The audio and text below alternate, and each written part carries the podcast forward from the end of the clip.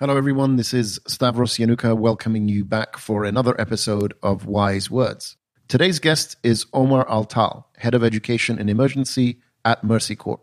Omar has extensive experience in providing education as part of humanitarian aid and has worked in Jordan, Greece, and Iraq. Following our previous episode with Luka Pari on social-emotional learning, we learned from Omar that he also incorporates SEL into his work with refugees. Omar describes himself as a storyteller, and during our conversation, he painted a vivid picture explaining why refugees are so keen to prioritize education and learning. I hope you enjoy the discussion.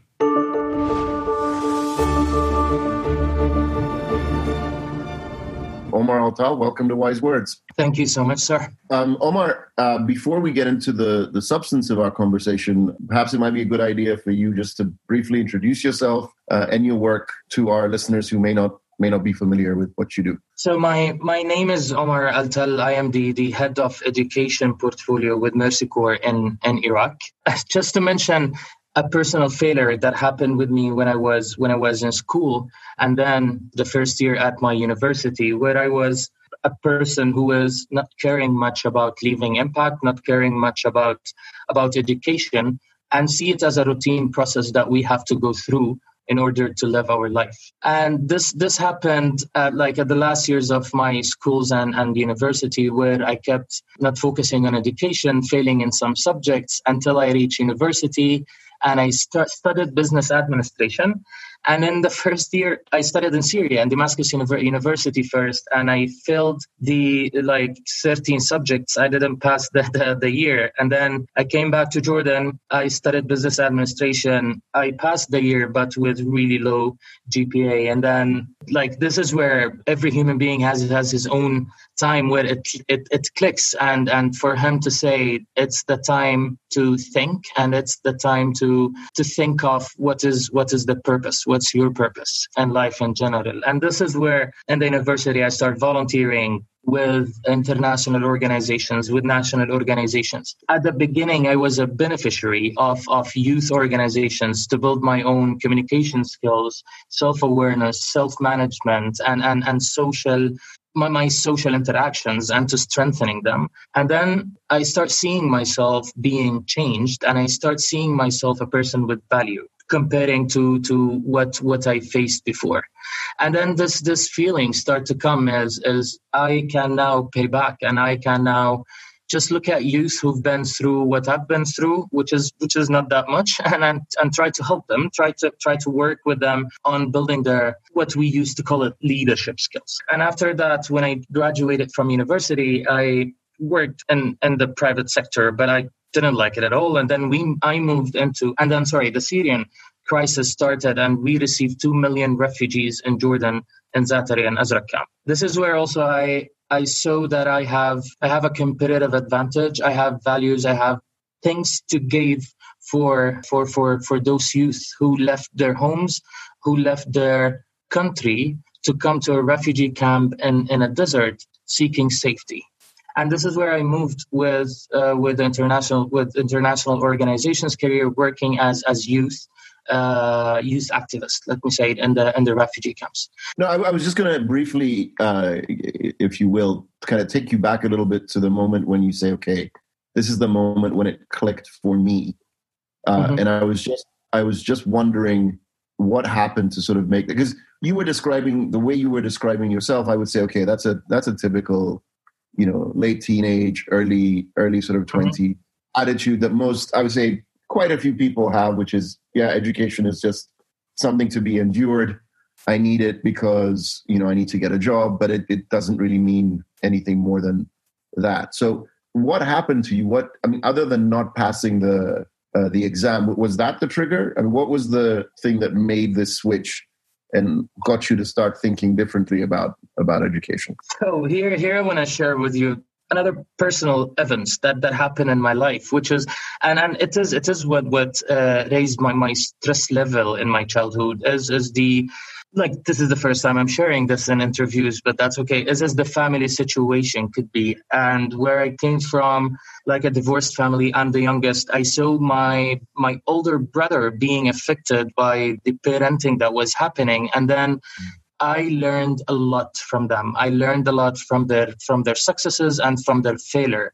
And that also was another driver for me to start seek responsibility. And I reached the point where the point of awareness, right? Where I start aware that I am now, I failed twice and I want to change because I love them. I want to learn from my brother's mistakes. I want to understand what exactly happened. And that's what happened, actually. This is where it clicks. It started with self-awareness. It started with looking at myself inside. What are the things that I need to fill in my personality in order to move forward? Another thing that happened to me is, why success? Like, why not? I kept failing and it's okay. So why I thought of success?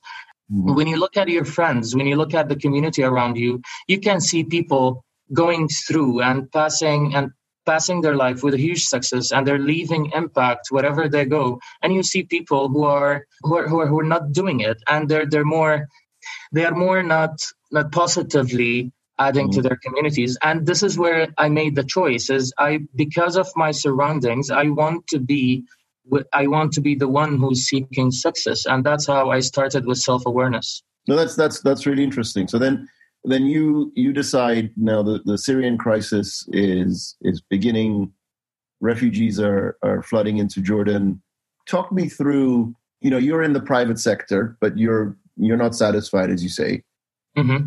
Talk me through the thought process that you went through to sort of make the decision to say, okay, you know what, I'm going to devote my efforts now to humanitarian work.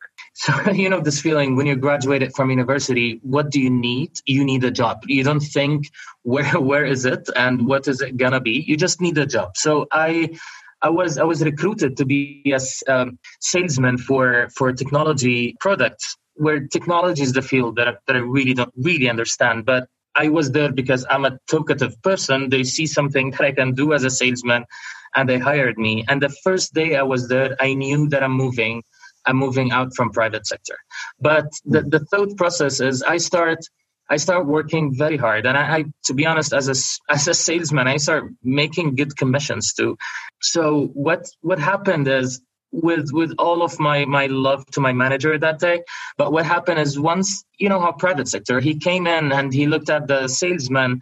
He opened the door. He was funny. Like, he was making it in a funny way. And he was like, hurry up, guys, we need to make more money. And then he left, and he was the general manager. And then he went to his room.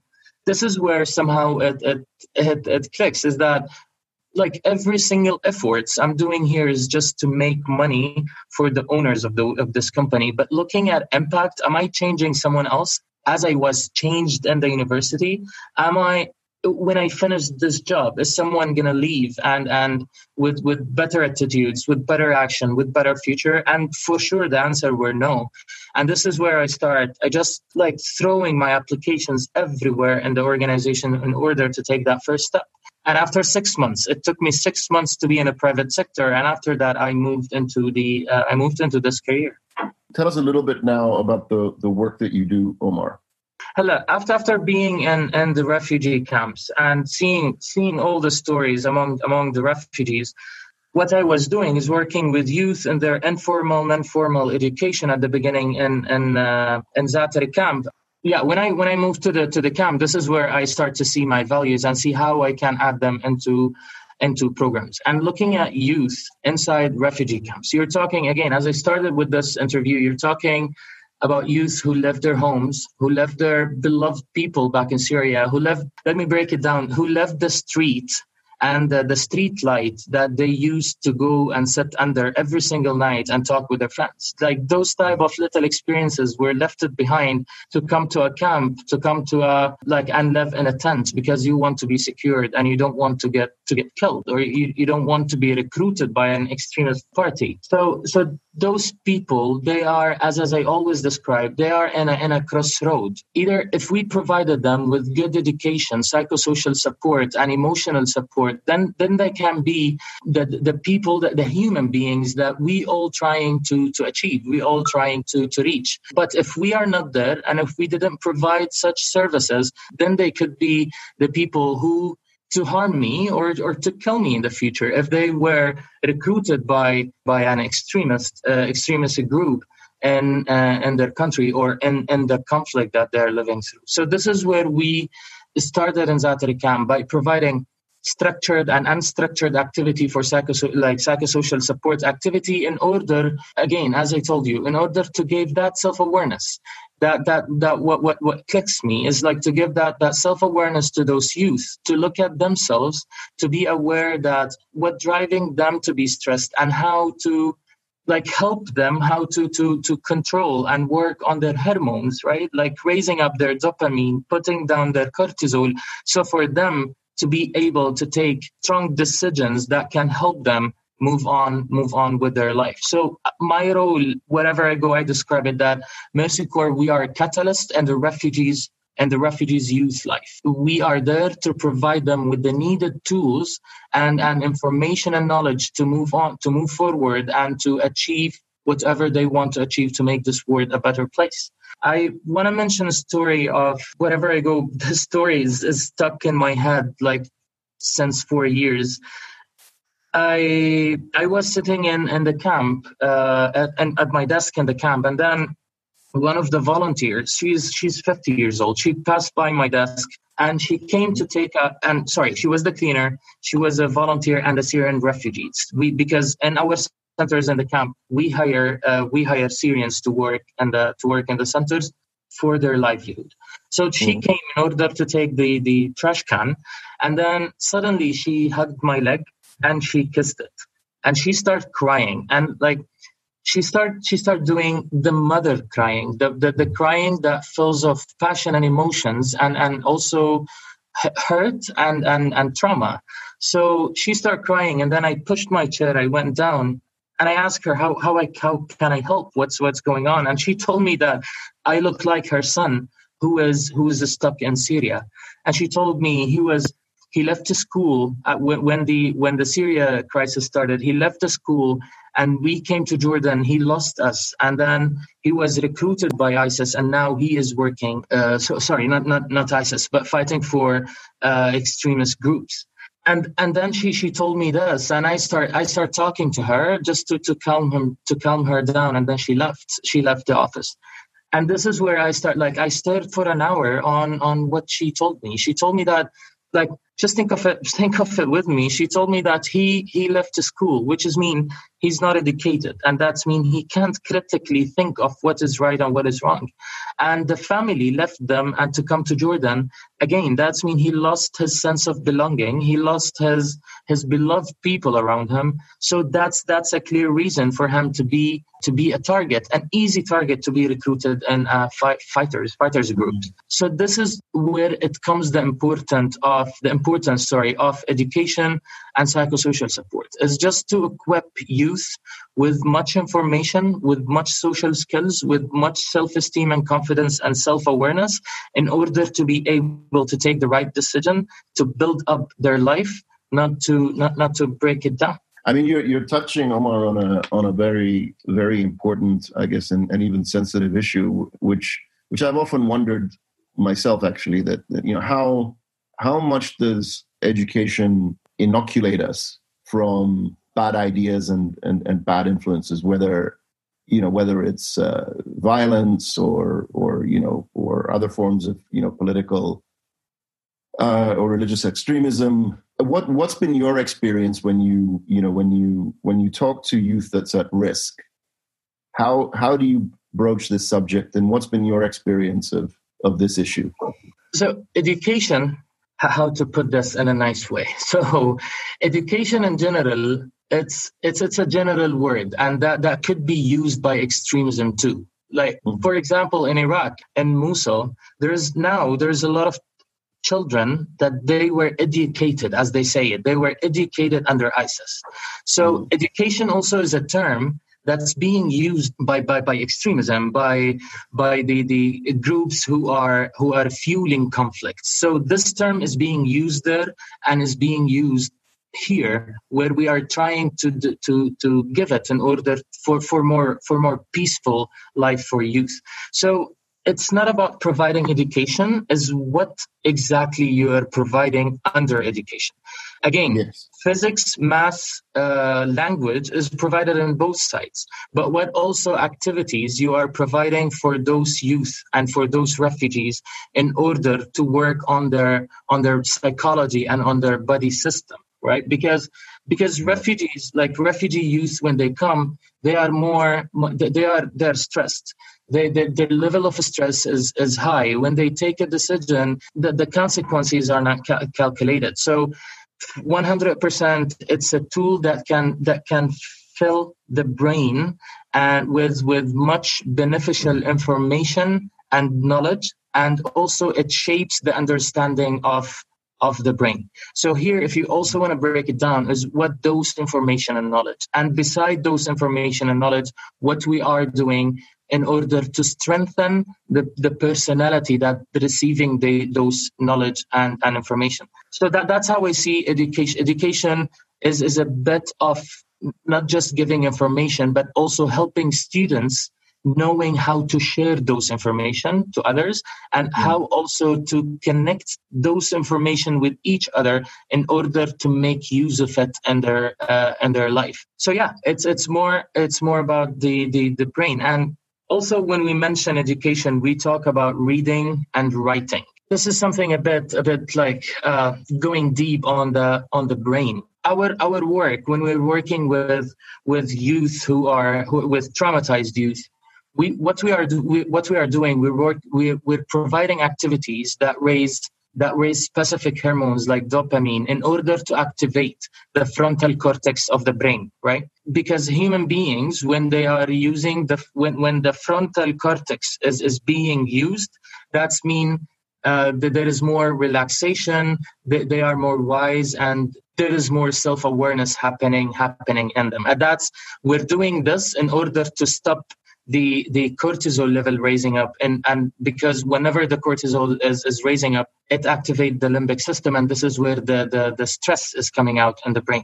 So linking it to education, in our brain and in the frontal cortex, there is a small area that's called the Broca area, and this area is responsible of reading and writing. So education itself, when you are practicing the reading and writing, you are using your organ, your brain, and you're activating the frontal cortex by itself. Reading and writing, it helps humans too, in order to release stress and be more effective.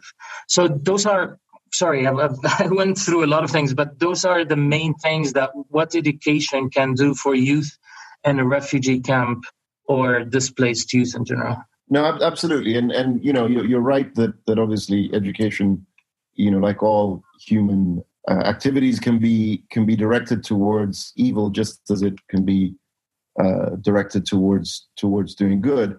I suppose, you know, we would tend to call it indoctrination rather than education, but I think your point is well made. Now, tell us a little bit more about what you experienced moving from Jordan to Iraq. Obviously, there the context must have been quite different. It's quite different, yeah. After being in Jordan and going through all of those experiences and the skills I got, this is where I wanted to move to another country in order to leave more impact and leave and use the skills that I use in Jordan. In Jordan, I am a person who is more interested in an emergency setting, in a setting where it's challenging to take decision. It's challenging to provide simple and basic services to youth and children. Because in Jordan, after 6 years of working, for the refugees to be in the camps, the situation started to be better. The situation started to be, services are provided, and then not much challenges in the community to work on. That doesn't mean there is still no need, but there is still a huge need in the camps, but it's more into recovery and just strengthen the community itself. And this is where I took the decision to move to Iraq. I when I was in Jordan before flying to Iraq, I said, look, Omar, you have a good experience. You know how to work with youth. You know how to work with education. You are going to Iraq, and you're going to do a good job. And the first week I arrived to Iraq, it felt for me that I just started this career, because the whole context is totally different. The people we're serving is totally different. It's the same need, but it should be delivered in different ways. Yeah. And this is where I felt that even me as a human being, I have to keep up my education and bring my knowledge on. And it's a continuous activity. Like, for example, one of the major differences between working for youth in Iraq and working for youth in Jordan and the refugee camps, when you're talking about the youth and the refugee camps, they're all from the same religion or from the same background, all from the same culture. But going to Iraq, if you have a class of 20 participants, that could be each 5 participants from different culture, different background, different religion, different ethnicity, it's all different. And this is where you start thinking that in Jordan, I was not much spending attention to social cohesion, but now social cohesion should be something to talk about, should be something to do in order to strengthen this community and to make those youth work collectively together for their own interest. There's a lot of challenges and differences, but this is one of the most concern or challenge I faced in Iraq. And how did you sort of begin to address that challenge? So how it is actually to just pay attention to it. So the program itself was how to say that it was my personal problem, but the program itself took it into consideration. Right? It took it into consideration while every single activity we are implementing inside, if we are doing, for example, life skills, or if we are doing a social project, the members of participants who's doing the social project should be from different backgrounds and cultures and religions in order for them to learn from each other, to trust each other, and to feel safe around each other. Because the safety issue in Iraq is one of the most important elements to address. So that's how we're starting it. And in Mercy Corps, so now I'm talking about my portfolio in Iraq, which is focusing more on education and youth and psychosocial support. But we have another portfolio with Mercy Corps in Iraq, and it's conflict resolution and peace building, and they have projects to be they are implementing projects and different governorate in Iraq just to run activity to strengthen social cohesion between the different groups and inside the community. And simply, I can say that strengthen the relationship between them through a football game, a soccer game. Strengthen the relationship between them through sports, through education, through psychosocial support, and social projects and community committees that also we are working through. So what I did with my portfolio in order to make sure that I am giving the same benefit, this is where we have our cross-portfolio relationship, where I make sure that my activity, that conflict resolution and peace building and social cohesion experiences on that portfolio is mainstreamed on the education portfolio. And this is how internally we're managing it, because that portfolio, as I said, they build social cohesion through sports, through education, and through community committees and social projects that they're implementing. Can you share any stories, any success stories, Omar? Because you've been at this now, obviously, a number of years. Do you keep track of the young people that have been through your programs? What's happening to them now? I mean, the crisis is not, of course, completely over yet, but, you know, there's been some success, shall we say, in Iraq. The fighting in Syria seems to be winding down as well. What do you know what's happening to the young people that that have been through your programs? I don't want to say that we contributed to, but this success story came to us and made us part of it, because let me say it that way. So I'm going to talk more about Syria now, about Jordan and refugee camps. Once I was in the refugee camps, and then I've been called to translate between a journalist and a young girl in the camp, and she was 9 to 10 years old. Mm-hmm. So, and she was an education activist too. She was a girl that go around her friends and tell them, let's go to school, let's get educated. And like she was a constrictive girl inside among her peers. And then when I was translating, the journalist asked her that, why do you love education? And this girl answers that if they're sending us back to Syria tomorrow, I have to study hard tonight because I'm going back to build a country. So that was an answer from like 9 to 10 years old girl. And, wow. Sorry. Wow, that came from a 9-year-old.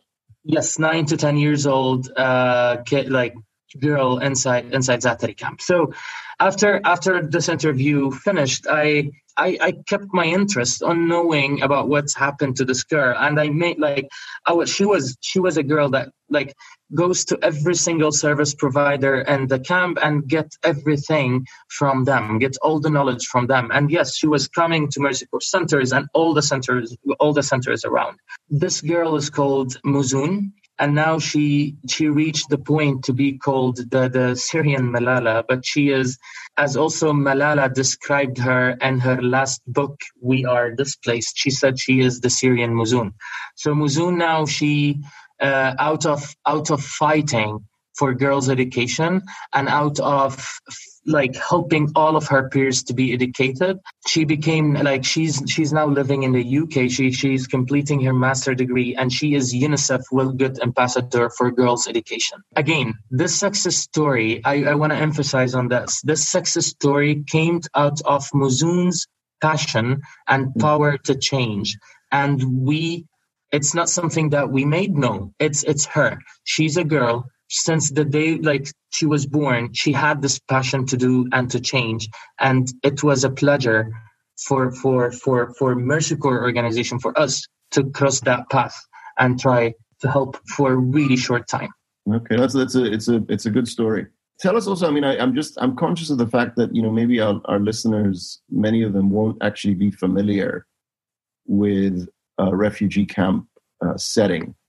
So just describe a little bit of, you know, what goes on in the, you know, in these camps, and then, you know, you described Muzoon going around all the service providers and finding out what, you know, what was available. Tell us a little bit about, you know, what is the sort of structure of education that's provided? Is it, you know, is it regular schooling? Is it a series of activities? You know, how much freedom do the refugees themselves have, or the displaced people have, to sort of choose what programs to attend? So in Jordan, because it's different sitting between Jordan and Iraq in this region. So in Jordan, the refugee camps, it's, I'll start with saying a piece of land that exists in the middle of the desert that has tents and caravans for people to live in. Yeah. And the infrastructure of those camps are not really and strongly equipped and built. So those in those camps, yes, we, especially Zaatari and Azraq, the response was huge. The response was super big. And this is where in each district in the camp, in each small neighborhood, there is a youth center that gives, again, psychosocial support, emotional support through sports and life skills sessions and PSS structured activities. And by PSS is psychosocial support. And also the Ministry of Education, this is UNICEF, for example, and Ministry of Education, they were the main actor of making sure that formal education is presented inside the refugee camps. Yeah. I can tell that at the beginning it was hard because, you know, when the Syrian refugees came, they had the thought that I am here today, but the problem in Syria will be solved tomorrow, so I'll go back to my country. And this feeling kept going on for a year with the refugee, that every day they say, I am here today, and I'm going back to Syria tomorrow because the problem will be solved. That's put the refugees in a place where they don't care about social networking, they don't care about education, because even like one of the youth told me that, why should I go to education here? Because if I get the certificate, I want to go back to Syria. I'm not going to be certified. The certificate is not recognized from my government back in Syria. So that was one of the challenges. And then a lot of initiatives came from international actors, Minister of Education in Jordan, UNICEF, and local actors in order to provide those services. And yes, the education structure inside the camps is there is schools inside the camps open for refugees, and those schools recognized by the Minister of Education, and they are under the education system in Jordan. I can tell that it was modified in order to cope with the special needs for the refugees, and beside that, There was two protection issues facing youth for them not to go back to education. And here we're talking about child labor and early marriage. And this is where if you look at all the actors as one body, this is where the youth spaces and child spaces were working on bringing back out of school children, give them psychosocial and emotional support, and then refer them to formal education, raise awareness of parents and raise awareness of families and youth about early marriage and how it's a negative factor and in the life in general. And there was a lot of achievements in that in order to raise the awareness of the community and to bring back the drop out of school kids, bringing them back from child labor and refer them to formal education. So there is this formal education, there is the non-formal education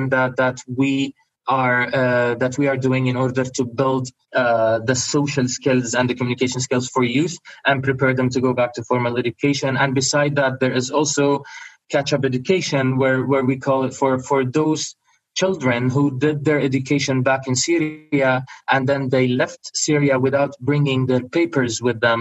And that was one of the challenges we're facing, is how to know that you are in the stage and how to continue education. This is where there was specific education services for this. So the camp in general, in every single group, there is different needs, there's different needs, and there's different characteristics that can makes you form the education services that you want to provide. So in Jordan, services were given to those refugees, and that was the structure to it. In Iraq, it's a little bit different, because we're not talking about camps, we're talking about Iraqis who have been displaced. Just want to mention one of the stories that Mercy Corps Iraq achieved is that last year in our education program, we have a strong pillar, advocacy pillar in the program itself. So this advocacy work we do consists of community action groups who discover what are the problems that youth are going through for education, and then they raise it to the task force, who consist of Directorate of Education and also provinces directors, in order to put a plan to solve this. And if there is something out of authority, this is where it goes to a policy change. And one of the challenges we discovered is that out of being displaced, there is a lot of youth who completed 75% of their academic year, and then they were forced to be displaced in a different area. And under the Iraqi law is that if you are, for example, if you are from Anbar and you studied in Anbar, your national exam should be in Anbar. And this is where those displaced people, under the law, they were not allowed to go to a national exam. So that's where the community action group, the Directorate of Education, Minister of Education, and us, we worked together in order to give those youth who were displaced an access to their rights, which is taking the national exam. So in that role, you almost found yourself engaged in a certain amount of political lobbying, I guess. Yes, and yeah, exactly. But the good thing in Iraq again is that Minister of Education, they can feel the needs and they are there with us. Minister of Education, they're like, okay, we're with you in implementing your program. Even if we want to close out, our exit strategy is to hand over those centers to the Minister of Education, because they want to continue those type of programmings, which is Accelerated Learning Center, to bring back youth who were out of school to formal education. What's your view now, Omar? What's happening on the ground in the refugee camps that you've been working And is there any, do you feel any end in sight to the crisis, or what are you picking up from your vantage point? I don't know how to answer this question, because I don't see it ending, like this crisis to end up. I don't see this coming soon, as I was not seeing it coming soon 6 years ago in Jordan, because this region, I don't want to get like a bit political on the answer, but this region is the crisis in this region is a bit complex. It's not an easy one to say that, oh, that's the problem and let's solve it and then we're done. It's a bit complex. The question that you always ask yourself as a humanitarian or social worker is, should I work with those people as this is their new life, or should I work with them temporarily as they're going to go back to their old life? And this question never been solved because I don't know. It's complex crises that we're working on, and especially if you go back, if you go to Jordan, there is kids who have no idea how Syria looked like, because they were born in the refugee camps. They heard from their parents about Syria, about their cousin being killed, about their parents being killed. Like, they hear all of those hard stories, but they don't know what's Syria. And this is where, by the way, we start facing another type of trauma. Instead of working with children who were traumatized because they witnessed, we're working with children who was traumatized because of their ex generation witnessed. So and this is what we call transgenerational trauma. Is they're getting the trauma of the of their parents, of the news, but they were not part of it. So those people, if the solution happened for them going back to Syria, they have to they're going to face the same. They have to rebuild their life. They have to rebuild their emotions, and they have to rebuild their social networks. So I don't know if we can say now that Syrians, for example, should go back to Syria if things start to be okay there, because it's just hard. It's been 7 years living in a place which is, sorry, I don't want to go deep on this, but I believe that all of them, they want to go to their country, but they're still not ready for that. I think that's what I heard from my friends and the camps, Syrian friends. Yeah. Well, I mean, my understanding is that I don't think any refugee leaves and doesn't at a certain level want to return. I mean, that's what all refugees, even you know, several years and decades may pass, and they will still want to. Yeah. I just want to tell you something. In 2015, I was deployed in Greece. In order I worked in Lesbos and Kos Islands for the migrant crisis. And when I was in Lesbos, we received a boat filled of refugees, and then they reached the shore. We helped them out. They came into the beach, and then they start celebrating that they made it. I noticed one of them, like, it's the nationality. I don't know which nationality he is. The sense he put his feet in Greece, he ripped and threw his passport, and some of them, they burn it. So those people moving on with that feeling, I think they are thinking more of their future more than their past, that they want to go back to it. Yeah. No, that's interesting. My experience comes primarily from my grandmother. My grandmother was in Cyprus, was a refugee. Her village was in the north, and when Turkey invaded the island 45 or so years ago, she was forced to leave at some stage, and she was always talking about wanting to go back to her village. So that's my sort of anecdotal experience of this. But I suppose in some cases the trauma can be so intense that you really just want to put it behind you and start a new life. Very good, Omar. I mean, look, you're doing terrific work, you and your organization. We're sort of coming up to our time now, so I just want to close off our conversation just by asking you, what's your message to folks in education who might be thinking about getting involved in humanitarian work, but don't know where to start? What would be your advice to them?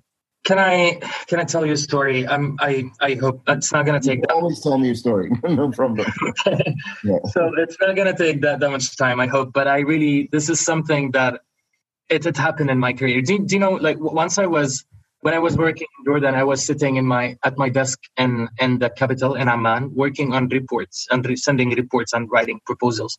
And sometimes, let's admit it, such job is a bit boring for a field person because he wanted to be with the people. And I was a bit stressed, and I talked to my manager. I told him I want to go to the camp and I'll do those reports later. So I went to the camp, and then like I was in this mood that, am I doing good in this program? Are we doing the right thing? Are we really leaving benefits? And then, so I entered the center and I decided just to go to sit in a classroom. We were delivering life skills for the kids. So I decided to go to sit in the classroom and just watch the session. I went inside, I sat in the corner, and then the teachers asked the question. When the teacher asked the question, literally, it felt like an earthquake happened, but this earthquake was not before of the earth, and it's not a natural earthquake as much as it's an earthquake happening because there is 20 kids jumped out of their chairs. They raised their hands as they're touching the sky, screaming me because they want to answer, right? Wow. And then the teacher chose one. The teacher chose one of them, and like everyone sat down after. She gave the answer really like with a loud voice. She gave the answer, and then the teacher told her, "Thank you so much. Sit down. That was right." And her friends start clapping for her. So after this, it just felt so happy. It just felt so good. And then I left the class, and I drove 1 hour 30 minutes back to the capital, just thinking of what just happened and breaking it down. So this is where, if you think of what happened, is when the teacher asked the question, everyone raised their hand. And that's mean there is knowledge and there is understanding on their brains. Like they have knowledge and understanding. So that's the two things that you can see. And then they jumped out of their chairs, they raised their hands. That shows confidence, that shows that they are in a safe space. And then someone was chosen among 20, and she was happily raising her voice and speaking.